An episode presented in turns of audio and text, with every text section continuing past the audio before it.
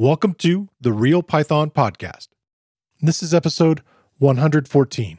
Are you interested in a career in security using Python? Maybe you would like to stay ahead of potential vulnerabilities in your Python applications. This week on the show, James Pleger talks about Python information security, incident response, and forensics. James has been doing information security for over 15 years, working at some of the biggest companies, government agencies, and startups. He shares numerous Python resources to dive into detecting threats and improving your projects. We discuss ways to learn security topics and how to get involved in the community. And definitely make sure to check out the massive collection of links in the show notes this week. All right, let's get started.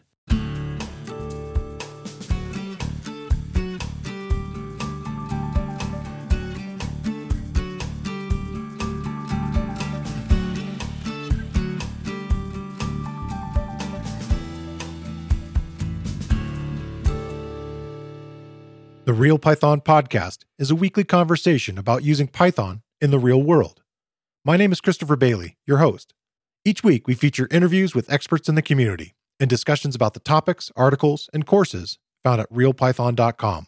After the podcast, join us and learn real world Python skills with a community of experts at realpython.com. Hey, James, welcome to the show. Hey, nice to be here. So you reached out to me via email and sent me this amazing email with like all these details about security stuff. You said you were a new listener of the show. And actually I have a quick question about that. How'd you find the show? I like podcasts. I love listening to them like in the car and I just randomly happened upon it. Okay, cool. Awesome. Well, welcome.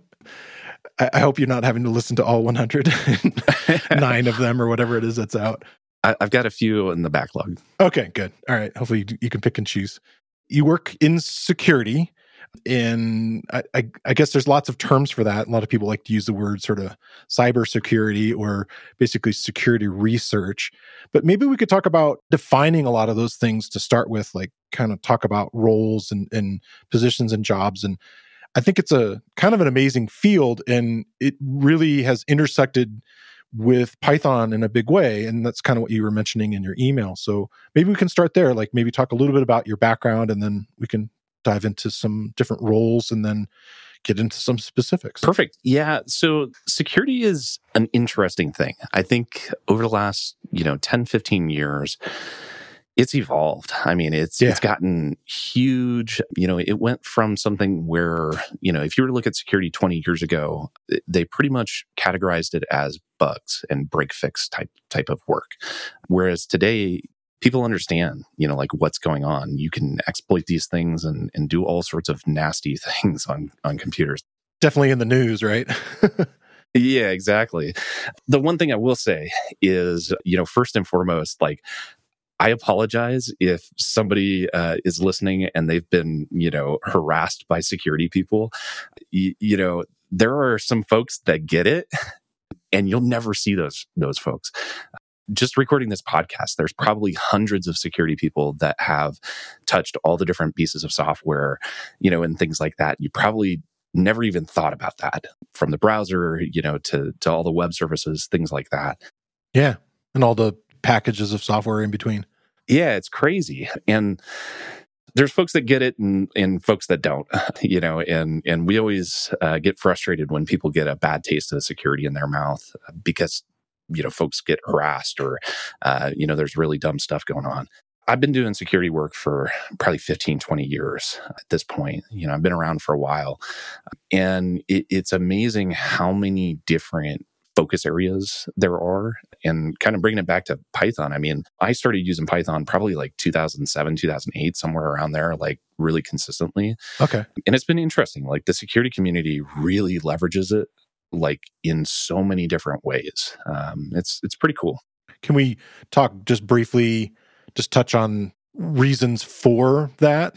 You know it's it's interesting. I, I think it was kind of a time and place type of thing. Okay. And ironically, it, you know, the way that Python 2 handled strings, it, it actually lended itself really well towards, um, you know, doing stuff. So like it, one of the big things, if, if you've ever migrated code from like 2.7 to 2 or 2.7 to 3. Okay. The whole Unicode versus bytes and strings. That was actually kind of a really nice feature uh, for folks because on the security space, there's so many times where you're basically doing bit manipulations or, or things like that. You're looking at a packet or something like that. And it really made it super easy to do that, either looking at files or things like that. Because the the stuff was in a, a more stricter format as opposed to what's in Python 3? Yeah, yeah, exactly. Okay. So like for example, um, let's say you you know had a character you load the one byte you could basically do bitwise operators really easily just on that string without having to like convert it and cast it as a byte and then recast it as a you know ascii character or, or things like that and so it, it was kind of interesting on that okay you could tell the intent of yeah of uh, uh, strings a little easier than maybe what you would do now. Yeah, exactly. Well, and, and, the thing is, is you can still do that today. It's not like you know they've removed any of these features, but it, you just didn't have to like cast them as different you know character types and okay. things like that. Yeah. So I think that's one of the things that like a lot of people really liked. You know, because before then we would have to write C programs or do it in Perl and you know have these like giant scripts that basically did the same thing that we could do in like two lines in Python. Nice. So that that was like one of the things that spurred adoption. Okay. But I think you know a, a lot of the things is somebody said Python's like pseudocode that actually runs. Right. Very readable. Yeah, exactly. And, and it works really well um, when it comes to security uh, type of work. Cool. One of the things I was thinking about with that is when you look at writing these things, you mentioned before we started that there's processes that are much more based around sort of shallow stuff and then sort of deep stuff. And I wonder about that sort of shallow stuff and those kinds of roles that could be in there where you're kind of needing to act kind of quickly. Mm-hmm. Is that another advantage that that you could kind of write it quickly and, and not need to compile it and you know try your things out kind of quickly is that part of the appeal also? Oh yeah. I mean uh, i'll be honest you know and we can probably dive into this as well just kind of the different areas of security um, you know but when we're doing an incident like let's say somebody's uh, been compromised or there's some sort of hacking activity that's that's gone on. Okay. Being able to quickly massage data, look at things, you know, modify it and like iterate really quick. Those are super important, you know, during those. Yeah. Okay. It makes sense. Yeah. You want to be able to make sure you're headed down the right path quickly before you, you hit, you know, have to hit like compile and all these other kinds of things. The, the idea that you could kind of just stand up scripts and, and get going quick is probably crucial as far as timing. Yep. Yeah, and it's it, it's interesting. Like on the security side, there's really kind of two main focus areas. So you've okay, you might have heard these teams be, terms before, but you've got kind of a red team and a blue team. And for those of you who aren't familiar, it actually kind of comes from some old military, like wargaming type of stuff, where, you know, and this is, uh, you know, probably a little dated now, but, you know, back when the Soviet Union was around, they would have the red team, which represented, yeah. you know, the communists. And, you know, okay. if you're from the US, it was the bad guys. Right. Yeah. So we would be the blue team in, in, the U.S. here. Yeah, and then we would be the blue team, you know, on that, and like theoretically, you know, the good guys versus you know the bad guys, and it kind of spread into the security side of things. Really, there's two main focuses. You've got a offensive where people are trying to write exploits find vulnerabilities, things like that. And you've got a defensive side where, you know, you're basically trying to defend somebody's network. You're trying to understand what's going on and block the attacks. And that's really, if you were to kind of categorize the different types of security work, it kind of fits into one of those two buckets. My career has mostly been focused on, you know, more of the defensive side of things. Okay. The the blue side, if you will. Exactly. And, you know, it, it's really interesting because there are so many different paths that folks can take. And, and you touched on it a little bit before. Like you can either go deep or you can go wide. And, you know, it's great for different types of personalities because the things are changing all the time. So if you're somebody that, you know, is like myself, where I get bored uh, fairly easily. you know, yeah, yeah. There's so many different things that are going on in the security community all the time that you can always find something interesting and something that catches your eye that you can that you can kind of focus on. That's cool. Just a, a total aside. There's a I don't know if you play video games, but there's a video game Halo. Yep. And there was a like a, a cartoon series based upon the the red versus the blue characters that kind of dives into that, and that's what, something that made, made me think of it. But yeah, totally. It's weird to to have the, the last several months to think about the the red team in, in different ways now too. Yep. So yeah, maybe we could talk about not only the idea of these sort of narrow and deep roles versus the sort of you know spread spread out kind of roles but maybe we could talk about what are some of the positions and maybe we can name some of these things because I, I feel like having not worked in it i wouldn't even know like what you would apply for or, you know what would the these things kind of look like in, in and i guess they might vary depending on the the industry or background.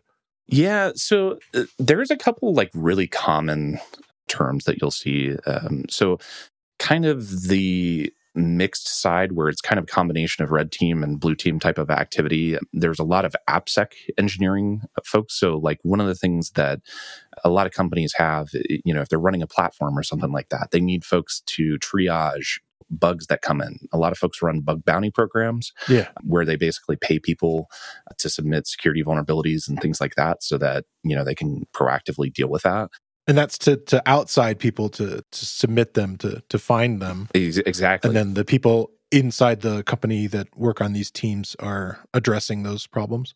Yeah exactly. So there's two pretty big companies that are in that space. So there's HackerOne and bugcrowd. And basically the idea is you you know almost want to like crowdsource you know the vulnerability finding side of things. So you might pay bounties for people to find security holes in your in your product Okay. And it can be pretty lucrative, honestly. Like there's folks that that's all they do and they're pulling down really good money because some of these things, sure, you might w- work on browser bug for like three or four months, you know, just trying to like find it and discover it and, and then test it and make it into something that works. But some of those, you might get paid a hundred grand, yeah. you know, for some of those bug bounty programs. That's pretty good for a few months. Yeah. Yeah, exactly. So the, the HackerOne and and the bugcrowd, yep, are those organizations that you you as the larger organization would contract to? Yeah, you basically so let's say you know you you run you know, a website or something like that. You would sure uh, create an account there, and then you would basically say, "I have a bug bounty program. Here are my terms. These are the things that are in scope." And I'm going to pay people between let's say $1,000 for a low bug or $10,000 for a high. Okay. And then basically what happens is there's people that they look at all these bounty programs and they find things that are interesting to them. So a, a lot of times what will happen when you first join, you'll get a lot of influx because more eyeballs are on it. Yeah. So it's it's pretty interesting. You know, it's a lot cheaper than paying 50 people all the time because you only basically pay for the things that they actually find. Right. Yeah. So in, in a way, you're you're also testing a, a kind of across the whole yep. front space of you know your application in that sense with all these other things that that they're not finding, which is great. Which you know is confirming a lot of uh, security on that sense. Yep. Okay. You've said that you worked in in a variety of different roles and different industries. Maybe you could give us a little background on on that. Yeah. So I've worked in a bunch of different places and a bunch of different roles. So I've been manager, I've been uh, you know individual contributor, I've I've done development work and I've done incident response work. And I've worked at startups, like 20 person startups that are really early. And then I've also even worked like in the government space, defense contracting and stuff like that. There's something for everyone in all these different places. Do those organizations have really different approaches to security? It depends.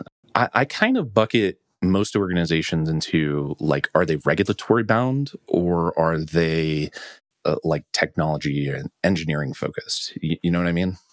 Yeah. Okay. I mean, I guess that uh, having worked in a law firm and then worked in banking, mm-hmm. uh, I'm familiar with following, you know, all the regulatory stuff and, and making sure that people are paying attention to some of that. Yeah. I was uh, not exactly in that role, but I have a good friend who that literally was his role inside the bank was making sure everyone's following regulations and so forth. He's a lawyer.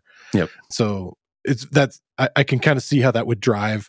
I mean, there's a, this whole like vendor management thing that Mhm. you would go through of like you know confirming all these sort of stuff and you know getting all those reports from them. And then I think about like a, like a startup, the sort of um, you know building an MVP, you know, minimal viable product or whatever, and trying to stand that stuff up. And and then I wonder about where does security come in there? Like, were you hired once the product was already standing up, or were you hired like partway in? So most of the security, uh, you know, at startups, I, I hate to say it, most startups don't have a dedicated security person. You know, they're Sure. People are expensive, and having somebody who is a, Yeah. you know contributing towards the the bottom line of the business is hard. Right. Most of the startups I've actually worked at were security adjacent or Okay. security products themselves. Yeah. So Right. Okay. That makes sense. Yeah. yeah. Well, it kind of goes back to the, I think what you started with sort of apologize. I'm sorry, I'm a security person. I know you hate them. Um, Yeah. and that might be that person that they hire into a startup and saying, Yeah. no, what are you trying to do? Yeah, exactly. Okay. Yeah. and, and there's there's some awesome folks like you know eh, people don't know this but like there's tons of security po- people that literally all they do is they look and develop based on you know security vulnerability reports and Okay. you know things like that so there's like dedicated you know positions that you're doing really impactful security work but you're still an engineer you know and and if anything i would actually say you know i apologize again you know for being a security person but you know there's some of the best security people I know are some of the worst engineers, you know, and uh, it, it's kind of a, In what way? you know, there's this thing, you know, that people talk about sometimes, and it's the hacker mindset, Sure. you know, and it's just getting stuff done, Yeah. you know, in a quick way. And, and, you know, to be honest, like most security people, you know, that are kind of from, you know, the same time period that that I got into it, we're all self-taught.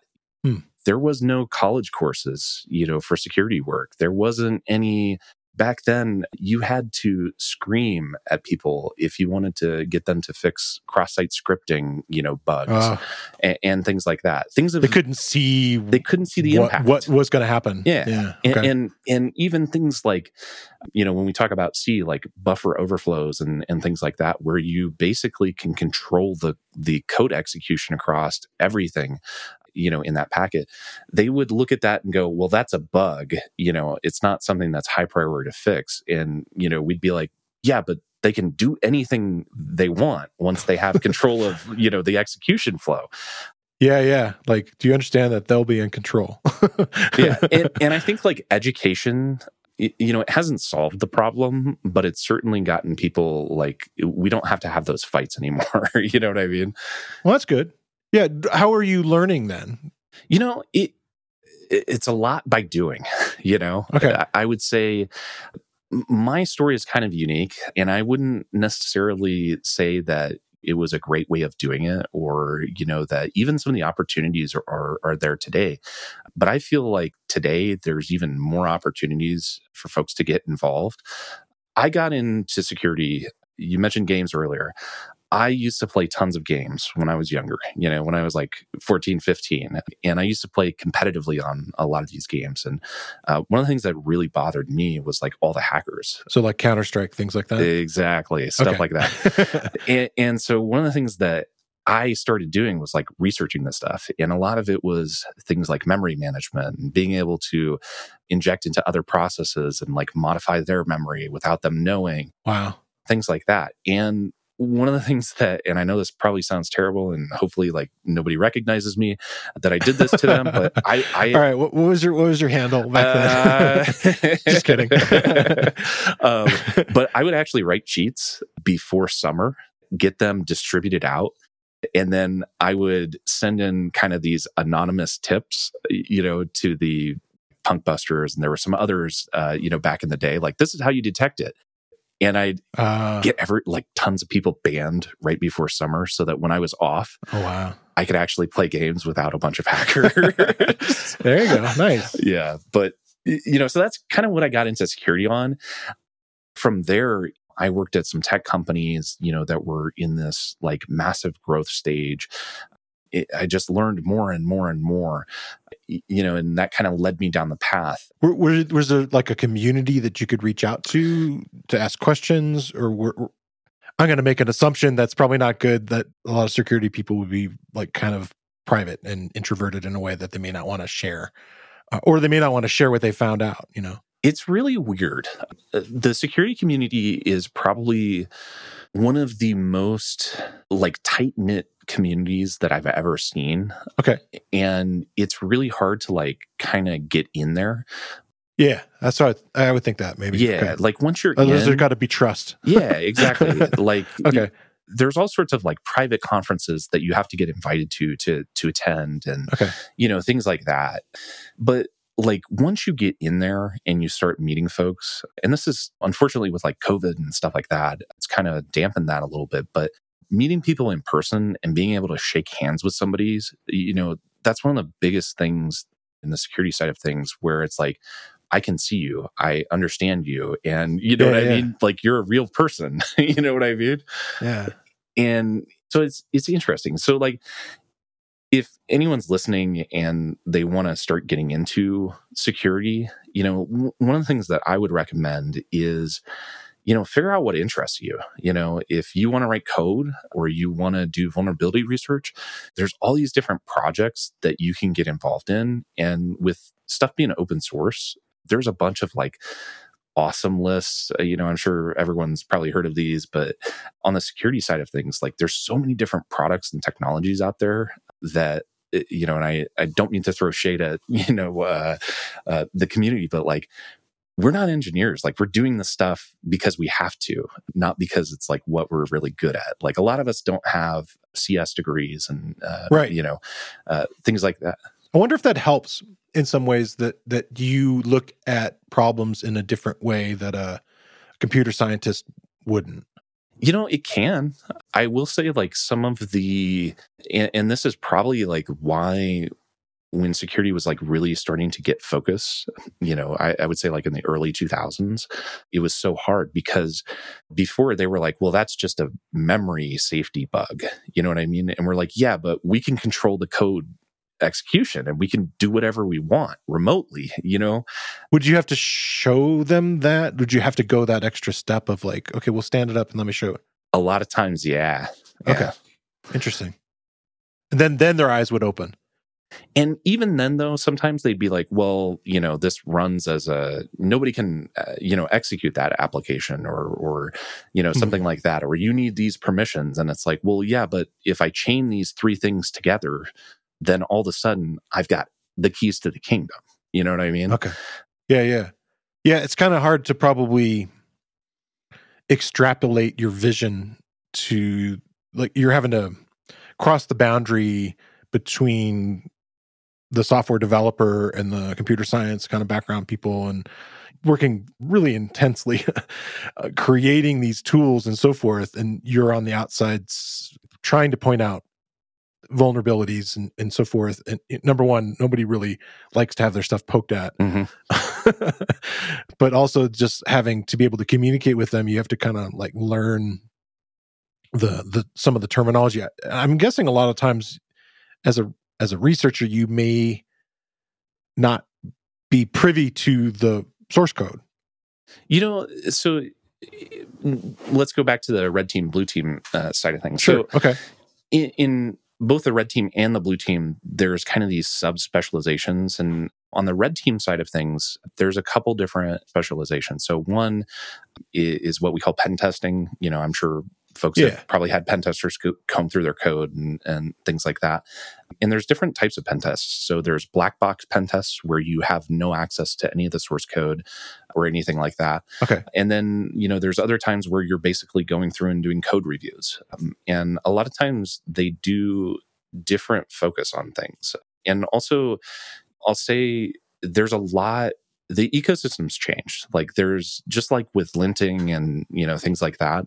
There's so many tools nowadays that can help with like code quality because at the end of the day, like security issues, vulnerability is just a software bug that you know is basically the software isn't correct and can be leveraged in in some way then you get into like the exploitation side of things where you're actually using a vulnerability to do something bad okay most of the time when we talk about like security vulnerabilities, I mean, it's just bugs on, on that that allow some sort of like behavior that wasn't expected to occur.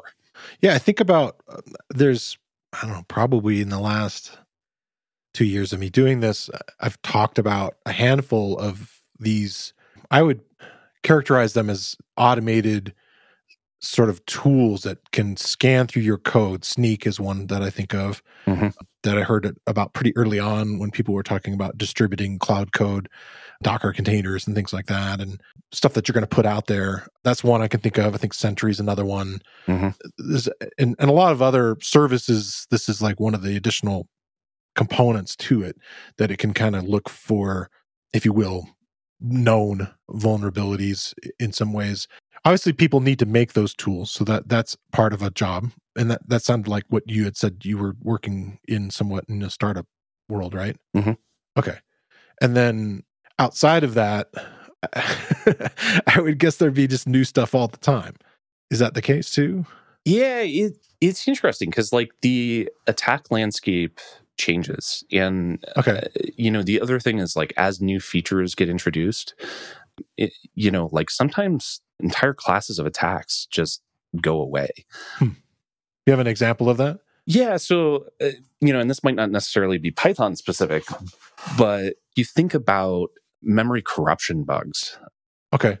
Really kind of the the reason why Go and Rust kind of became a thing.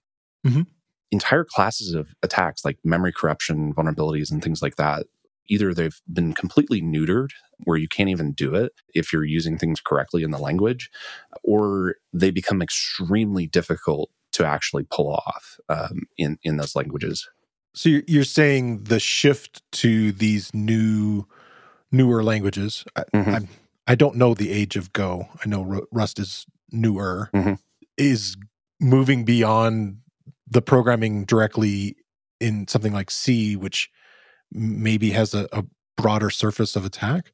Yeah, you know on that stuff they're getting rid of a lot of the attack surface um, like okay. errors where people could introduce it but even on the python side of things you know like the type hinting yeah and some of the tools that that you have where you can actually enforce those type hints there are certain areas where you can actually like neutralize out certain types of attacks by doing that and, and so like you know pulling it back to python yeah. Even Python evolves and starts, you know, I- introducing things that can help the security problem. That's I have my co-host Christopher, who he's not a fan of type hints. We kind of go back and forth about it in kind of a joking way. And I I'm not religious one way or the other, but yeah. I do see the advantages of them and can kind of see I don't know, if you will, the writing on the wall. Like this is a, a, direction you're headed, especially if your software has to talk with other software. Yep. Or do things like a lot of the stuff you're talking about is very much web based. And what is not connected in this sense? I mean, yes, there are tools that work entirely just on your own machine, but your machine is still connected to the web too. So I don't know. It's it's kind of interesting times, and so I I can see the advantages, and it's cool to hear that you know that that that's helping in a lot of ways that type hints can help to reduce the security attack surface, right? yeah, I think that's cool. It's good to know, you know, it's not like another little thing just to, hey, pay attention, you know, this is sort of happening. Yeah. Security is interesting. It's it's one of these things where like a little bit goes a long way. It's hard because you always have this, eh, you know, and this is kind of the difference between people who get it and people who don't. You run up against velocity versus security. And sometimes velocity wins. Hmm. What's that mean? So, like, you know, think about how quick it takes to develop software. Yeah. Um, if you're having to think about things and do type hints for, you know, every single thing, right, it might slow things down. Like if you're only using this function internally, you know, maybe, you know, the type hint isn't going to give you that much advantage. But if you're writing like a, a you know REST API or something like that, right? Knowing that this is this type type of data and being able to tell your uh, you know your code checker all the tools we discussed before, uh, you know, that it's expecting this type and then, you know, something gets passed to it that isn't that type, you know, all of a sudden you can help those out tremendously. Yeah. And it goes back to like that regulated versus unregulated. You know, if security is a really big concern to, to someone, um, then they should do those things. They should have, you know, code coverage in their pipelines and, you know, things like that. Yeah. That's been another theme uh, obviously that we've been talking about is testing. Yep. I wonder about that like as part of the the tools that you've created as they mature is that something you're adding as you go adding tests to to the kind of python tools that that you work with so it, you know it's a lot easier to add it in the beginning let's put it that way okay so sort of maybe test driven development style I, I don't do much test driven uh, development myself. Okay. Normally, what I do on, on my personal projects, uh, you know, or, or, things like that, is I try to set up reasonable, you know, tests and and things like that. The thing though is like as you're writing the code and like doing these things, you know, it's a lot easier to do it as you're writing it and doing it all together than going, oh, I'll retrofit it some other time. You know, I'll get to it. Right when are you going to find the time when you're exactly maybe putting out other fires? Exactly. So okay, I'll also say in some ways security people can sometimes be hypocrites because uh, you know. sure.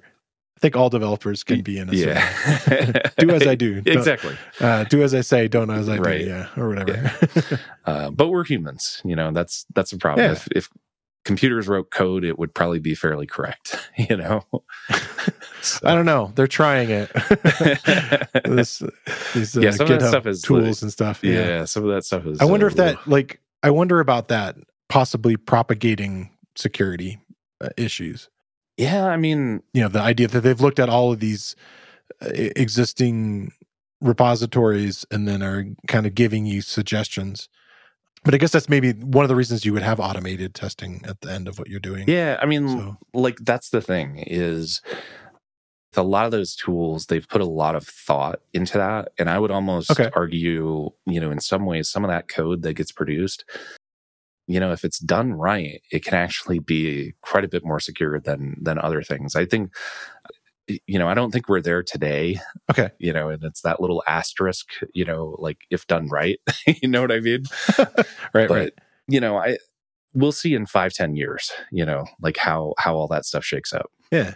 One of the things that you had suggested in your email that we could maybe get into a couple of these things definitely they could be like like you said, like an entire episode. Mm-hmm. But maybe let's talk about these two sort of areas of incident response and, and forensics. I think that it kind of relates to some of the stuff we've already been talking about a little bit, but you know, what is incident response or IR? Yeah, so incident response, if you imagine some sort of security incident taking place, let's say a really common thing is, hey, my account got taken over. You know, my email, uh, you know, uh, the password got reset. Okay. Uh, somebody stole that. And then, you know, basically, let's imagine this in, in the context of, you know, a company or a corporation. Sure. That's pretty important. Like a phishing attempt happened. Yeah, exactly. Or even uh, worse, I, I've seen where, you know, all of a sudden internal people from a legitimate email inside a company starts trying to like phish people or say, Hey, I need you to transfer, you know, $400,000, you know, to this account right now. Don't call me wow. to verify it. You know what I mean? But I, I just really need you to wire transfer this, you know? and so like that'll yeah. kick off something that we typically would call an incident. And really an incident kind of goes through a, a couple different phases. So like First phase, you're going to triage it and figure out what's going on. Is this an actual uh, legitimate security thing that that's that's going on? Do we need to engage and and you know do we need to bring in consultants and do forensic work, or can we do this in house? What do we got to do to basically almost just stop the bleeding? Really? Is there a like flow chart of questions to go through, or is it just something that you get comfortable in in knowing? It really depends. You know, there there are people call these like playbooks. Um, the yeah, okay. The thing is, it's so dynamic, you know, and, and having somebody with experience that understands it can be the difference between responding in an hour or having something that takes weeks to deal with. Uh, okay. A lot of times it just depends on what it is. Um, like I've been at places where we've gotten notification from law enforcement agencies and they're like, hey, we noticed you're communicating with this bad host. Like we really need you to look at this. You know what I mean? Oh, wow. Uh, okay. Yeah. And As an example, how did it get to them? Was it reported to them or they, they are looking at, um, they're monitoring? they're monitoring Services? that stuff. Okay. Yeah. So so you can almost think of it like, you know, sometimes they might be doing a wiretap on something. Like a really common example of this would be, let's say you work, um, you know, at a big company and they're watching a criminal doing some of the work. Sometimes they will actually proactively engage victims uh, to basically let them know that they've been compromised. Okay. And it's something like they don't do all the time because sometimes these are active cases and they can't, you know, tip the bad guys off or whatever. Right. But sometimes they've got trusted contacts at, you know, some of these companies or or let's say it's they're in the government, they might do like an intergovernment, you know, notification or something like that. Okay. There's there's all sorts of stuff on that. This week, I want to shine a spotlight on another Real Python video course. It's titled Exploring HTTPS and Cryptography in Python. The course is based on a Real Python article by Logan Jones, and the instructor for the course is my frequent co host, Christopher Trudeau. He takes you through the various factors that combine to keep communications over the internet safe. You'll see concrete examples of how a Python HTTPS application keeps information secure. In the course, you'll learn how to monitor and analyze network traffic, apply cryptography to keep data safe, describe the core concepts of public key infrastructure, PKI, create your own certificate authority, build a Python HTTPS application, and identify common Python HTTPS warnings and errors. I think learning the fundamentals of HTTPS and cryptography in Python is a crucial skill for anyone interested in building applications for the web. And like most of the video courses on Real Python, the course is broken into easily consumable sections and has code samples for the techniques shown. All of our courses include a transcript and closed captions. Check out the video course. You can find a link in the show notes, or you can find it using the enhanced search tool on realpython.com. It sounds like that can be a- a lot of different things that the person who's the researcher, if you will, the re- Mhm. the responder, Yep. would need to do. What, where does maybe Python come in there? Like, where where are they using, and and how are they looking at the situation? Yeah. So the really nice thing about Python is it is really easy for certain deployments uh, to to push out. Okay. Like one of the things, especially on the OS X side, uh, and I'm kind of I have a little bit of mixed feelings on it. Like on one hand, I'm kind of happy that they're removing the OS X, sorry, Mac OS or whatever. what- yeah, it keeps changing its name. Whatever, whatever the you know current current iteration they're calling it. You know, they're removing. I think in the next version, you know, the built-in Python, and then Yeah, I won't have one. Yeah, I think my newest computer did not come with it at yeah, and and so I'm I'm a little torn on that because you know one of the nice things with incident response is you could on most Linux hosts you're going to have a Python interpreter there, and yes, it might be the system one. It might not be up to date. It might not be you know the most recent version, but you always know it'll be there. You know what I mean? Okay. And so if you write code based on that, a lot of times you can do like artifact collection. So for example, on on OS X hosts, let's say somebody has their laptop hacked, you can write scripts that would basically pull all of those artifacts, you know, immediately in. Describe artifacts for me. So when I talk about artifacts like forensic artifacts, these are any types of data. So it can be files, it can be uh, email bundles. Okay. Really good example is log files. Yeah. Okay. Sure. You'll want to pull those back, look at them, analyze them, stuff like that. What processes were running at the time? Exactly. Okay. Yeah.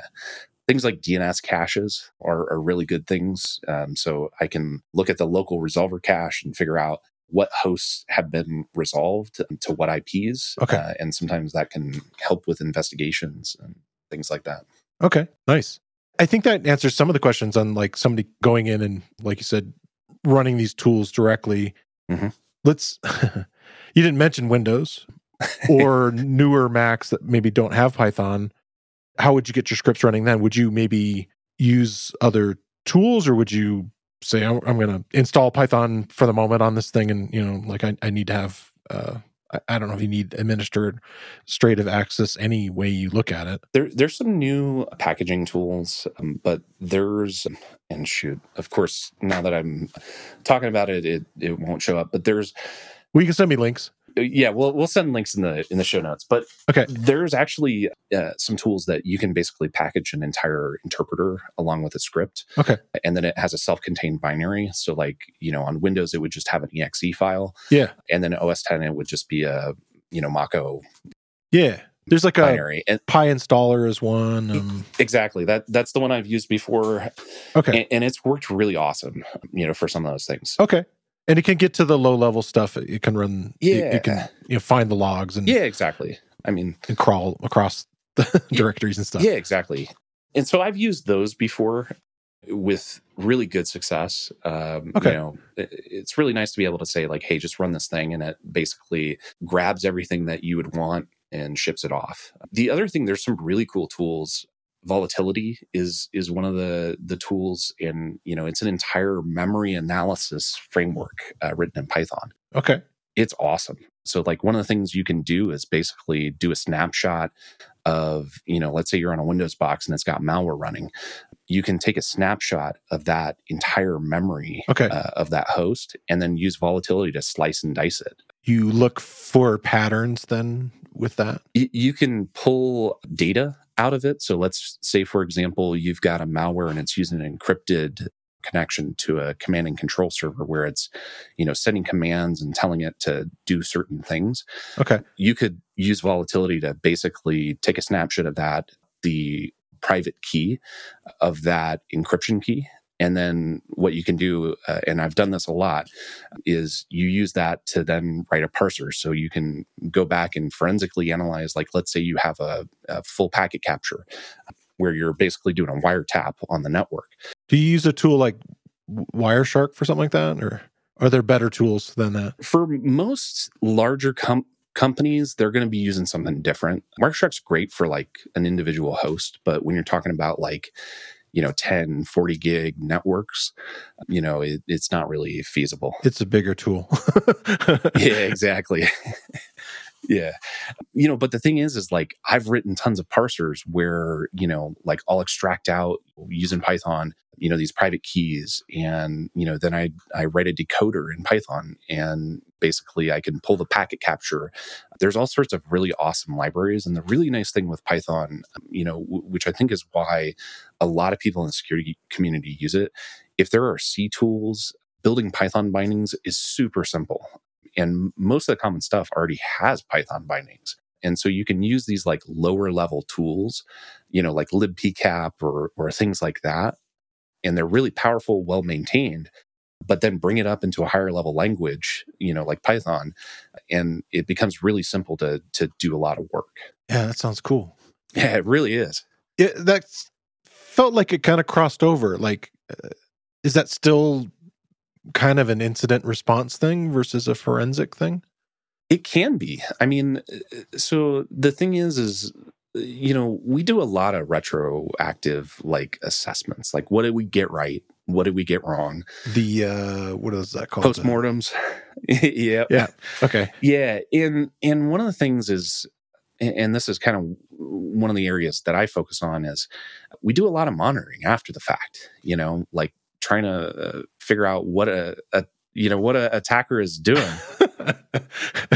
Sorry, I, I immediately had this idea of like a criminal coming back to the scene of the crime, and I'm guessing that might be the case. it, it's exactly you know that that sort of thing yeah so like you know one of the things is we might kick them out of a network but we want to see what they're doing like in general so you know like one of the big things that that a lot of folks in the security side of the house do is they use python for monitoring things you know okay, for example like set up monitors and dashboards to see if think if you're being probed. Yeah, exactly. Or uh, uh, another good example is so there's there's two other things. If folks have heard of honeypots, Yeah, I wanted to, to go into that. yeah. So like the idea is I'm gonna pretend that I'm super vulnerable and I have like vulnerable software. There's some honeypots that have been written in Python that are really cool. okay. And you know, basically, I'm just going to pretend that I'm vulnerable. I'm not really vulnerable because I'm not running that software. But when you try to exploit me, what I'm going to do is take that exploit code, I'm going to save it, and then, you know, basically pull down what you're doing. And then people are lazy. They probably reuse a lot of stuff, oh, right? yeah, So- all the time. okay. It's great. it's great for me, you know? Yeah, yeah, yeah, yeah. Okay. Uh, you know, and I, I, I joke uh, when when people do these like big block posts, they're basically doing the QA work for the malware authors. You know, like by letting them know what they made a mistake on. You know, Uh, okay. but you know it's really cool like you know on the honeypot side of things you know there's some really powerful ones that have been written in uh, python uh, we'll i'm sure we can share some show notes on that too Yeah, that'd be great. Yeah, I think it might be neat just to see what somebody might want to look at the code, just to see how something like that is structured. yeah and it's it's super cool there's like there's some that are like network based there's some that are web based like the network based ones will basically emulate a service you know so it might pretend that it's like smtp or something like that and then try to pull all the data on there um, whereas like some of the more http based ones it might be like hey i'm running wordpress you know you know it's got a Oh giant sign that says hack me I've had so many nightmares. Just I have I, I- have some sites on a, a particular provider. I won't mention the name. Yeah. but they're that's what they're known for is like having lots of WordPress sites. And yep. I my sites are static. There's nothing happening with it. It's super boring. Yep. And I don't understand how this sort of shared hosting that people can put these WordPress like files all over my directory yeah area. it's crazy And I'm like, it- I'm like, how is that even possible? Like, Yeah. isn't that password protected and so forth? So something weird's going on there. And I was talking to like a more like cloud hosts that you know where you truly are like setting up your own instance and it's no longer a shared thing, which is probably where I need to go. But Yeah. it was just like I've used this company forever, and but it's insane. Like, and they just like drop like all these like commonly named they just dump all of the you know, stuff basically yeah malicious files. Yeah, yeah, and they're not going to get anything because like they're not Yeah. set up, you know, from from mine. But yeah, it's crazy. Yeah, looking at log files is really funny sometimes. You're like, man, you're trying this thing that's like 10 years old. Um, okay, And then and then the scary thing is do they work though? Sometimes that's the scary thing is like then you're like, well, they wouldn't be trying it if it didn't actually like work sometimes. Hmm. interesting.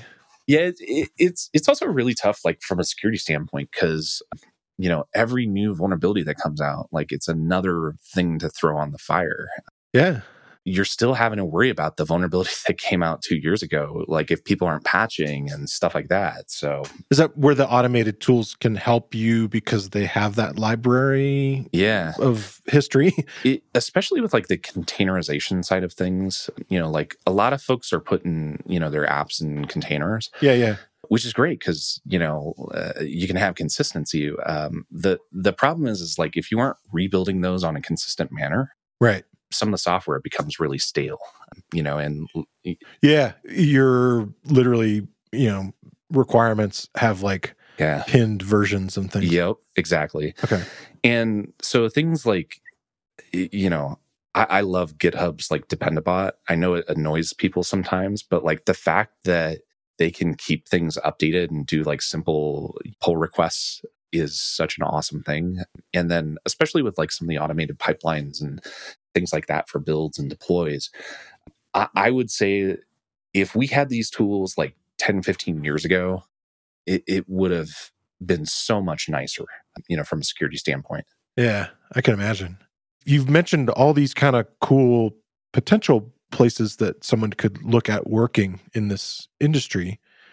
And then I kind of wonder about like if they're interested in that, like do you have suggestions like where they could learn some more of these skills like I know you kind of did the school of hard knocks of literally like getting in the trenches and, and learning and then kind of getting invited into you know kind of these circles to to learn a little bit more but i would guess there's still be a good place to maybe start now certain resources that you would say hey these are these are good places to begin looking So There are so many awesome resources these days uh, when it comes to security.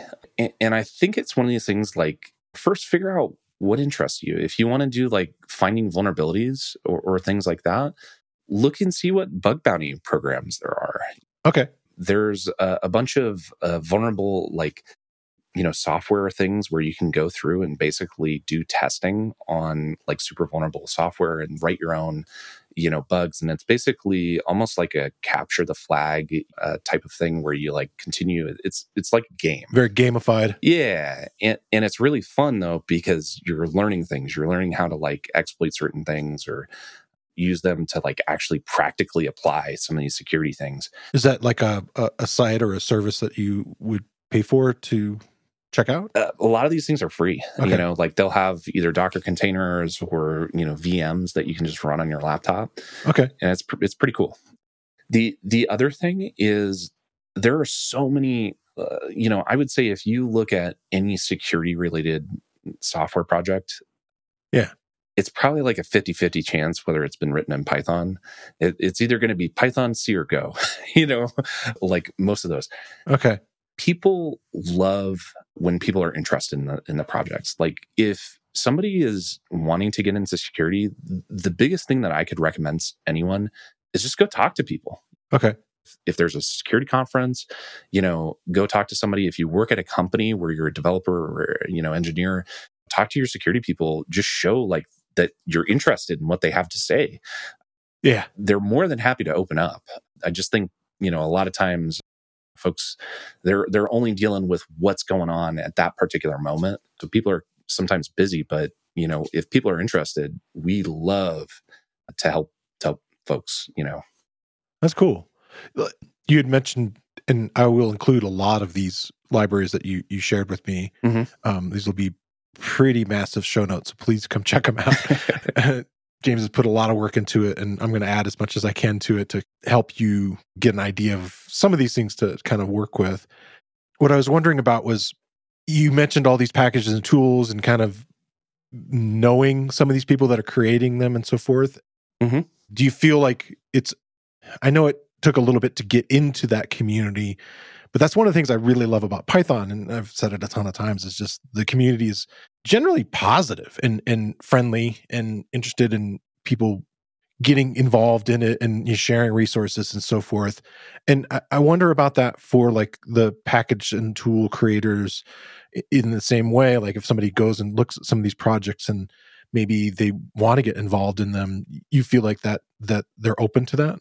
I feel like the people that are kind of, uh, for lack of a better uh, descriptor, like very, you know, get off my lawn uh, types of folks, Uh-huh. they don't do open source releases. Okay. you know what I mean? All right. Okay, sure. um, it- and and honestly, like, their lawn their lawn is not listed. yeah, exactly. okay. All um, right. You know, and the thing is, is like it's all about the approach. And you know, the other thing, you know, face to face interactions at like security conferences. Yeah. If a developer came up to me and introduced themselves and said, "Hey, I you know write Python code, and like these are some of the things that I'm interested in. Could you introduce me to folks? Like I'm new to this community." Yeah. People are pretty open, you know, on that. That's cool. Yeah. I mean, they might be a little standoffish first, but like once you have a beer or two or, you know, just are hanging out and having a chat. Yeah. They they tend to open up. And and that's where like sometimes the face to face is actually even better than, you know, doing the stuff online. Are there conferences coming up that that you can name? Yeah, I mean like Black Hat, DEF CON are some of the biggest ones that you'll always hear about. But there's also TCC out in Europe is a, is a great one, and there's also like tons of local, you know, security conferences. So Do- Are there like meetup groups? Like I think of that yeah, for Python. there's tons of meetups, and, and honestly, like, it- you know, if you go to one of those and you're like, I'm an engineer and I like security. Are there any interesting projects? I'm interested. Yeah. You're you would probably have to you know push people away, you know, on uh, stuff like that. So You're in Phoenix. Like, are there ones locally in Arizona there? Yeah, so there's actually a, kind of a little bit of a shout out, but there's a conference called CactusCon. Okay. And I don't remember when it is scheduled to go on. I, I want to say like, you know, November or December or something like that. Okay. Uh, Sometime in, in the fall. yeah, like not during the burning months. yeah, it's not super fun to visit Arizona. We talked about that earlier. yeah, unless you're up north. yeah, but but there's also uh, there's a, a thing called security BSides as well, and they've got a bunch of local ones, you know, across the world. There's there's all over, uh, you know, some of these meetups and and things like that, and we'll we'll include some links as well. One of the fun things that happened with some of the meetups over the last year or two uh, has been them being virtual. And I wonder if that might be something where if you're located somewhere and there's not something happening physically around you that you might be able to find like a remote one that you can kind of check out. Yeah, there there are some remote ones. I think the security community is weird in some ways. Like they're very like it's it's hard to get into, but once you're in, you know, like it, it's the most welcoming, you know, place ever. Okay. Cool. Um, I, I I love everyone there, um, but sometimes like it's that face to face connection that is important, you know, for folks. yeah. Yeah, you mentioned that earlier. Yeah, Building that trust. Yeah, and and it's one of these things like, you know, I think part of the problem is we see all the bad stuff that happens online. So it's really hard to trust anyone that isn't like Yeah. directly in front of you. you know what I mean? Yeah, okay. That makes sense. We have trust issues. Why? Uh, yeah, exactly. I wonder why that happens, right? That's funny. Shields up. Yep, yep. Okay. Hey, well, I have these weekly questions I like to ask everybody. And the first one is what's something you're excited about in the world of Python right now? Uh, so, uh, you know, first things first, like all the linters that are, Okay. uh, I, I know this is kind of geeky. Have a favorite? I've been playing around with Black recently. It's pretty cool. Okay. many many years ago i kind of started doing the linting stuff and I, I think a lot of people you know had the same types of experiences but you know it would just cause all sorts of problems with your merge histories and stuff like that Right. Okay.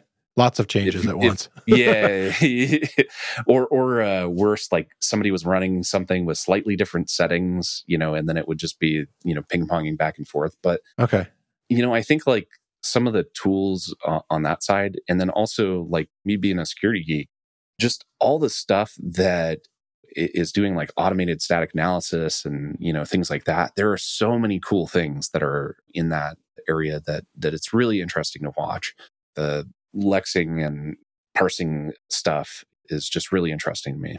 Okay. So, like, is it even move into the natural language kind of area or is it? Uh, kind of more more just like pattern recognition. Okay. yeah. Um, It's, I, I guess it would be yeah. different tools. Can you name a tool? Yeah. There's a couple custom ones uh, that haven't been like open source that I've I've played with. um, Okay. you know, but they're all written in Python and you know pretty cool. But I, I think there's a few, and I don't know if they've been released yet. But Okay. really, really cool stuff. All right. Well, if we find one, we can Yeah. we can toss it in there. Yeah, there there are some open source ones though. Um, Nice. we'll we'll toss it in the notes. Okay. What do you want to learn next? And this doesn't have to be Python or programming specific. You know, I don't mean to sound like a really, you know, old person that, you know, walked up the hill both ways, but uh, Okay. so some of the uh, newer async stuff in, in Python, you know, like most of the things that I've I've done in Python have all been like very synchronous, like, you know, it's serial, you must do this before this. Yeah. Yeah. And I, I've always been the point where, like, when it needs to scale, then you know we either break it out into different processes or just shard it across like massive compute nodes.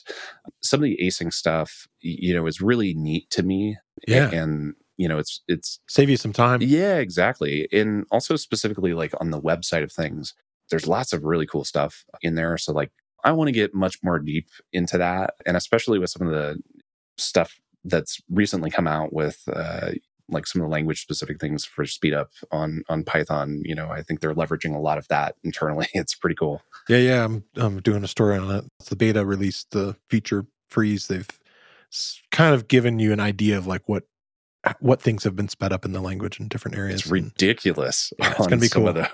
yeah. Yeah. I'm excited.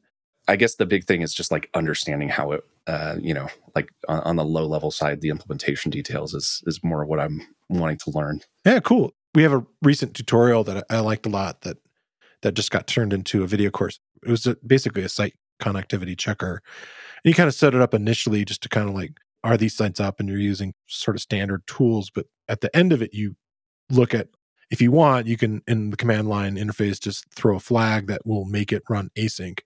And it's pretty cool to measure the difference between the two and then look at how the code changes between the two. You get a real good view of something beyond just like the you know common examples in a lot of tutorials uh, trying to teach you async is just to, to throw like a, a delay. Send a web request. Yeah yeah. Yeah or something. Yeah and so this one was kind of neat and then it was you could do like a file text file that would have like a list of all these different sites that you wanted to check and it was cool because it would act, you know have to bounce around depending on what it was waiting on and so forth. It was it was a neat example and very cool yeah so where can people find out more about what you do you know i'm i'm a little private okay I, I think if folks uh, want to hit me up, you can email me. I'm jp at uh, sheeple.us. Okay. And then I'm also Twitter, but I'm not very active. Uh, you know, uh, just jpleger uh, on, on that. So J P L E G E R. Yeah. Awesome. Well, James, thanks so much for coming on the show. It's been fantastic to talk to you. It's been awesome. Thank you for having me. Yeah, we'll have you come back and we'll dive deeper into one of these subjects. awesome. Thank you.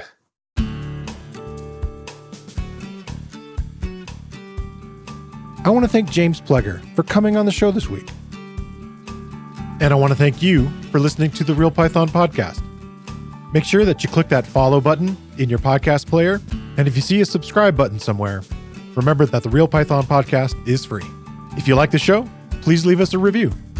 You can find show notes with links to all the topics we spoke about inside your podcast player or at realpython.com slash podcast. And while you're there, you can leave us a question or a topic idea.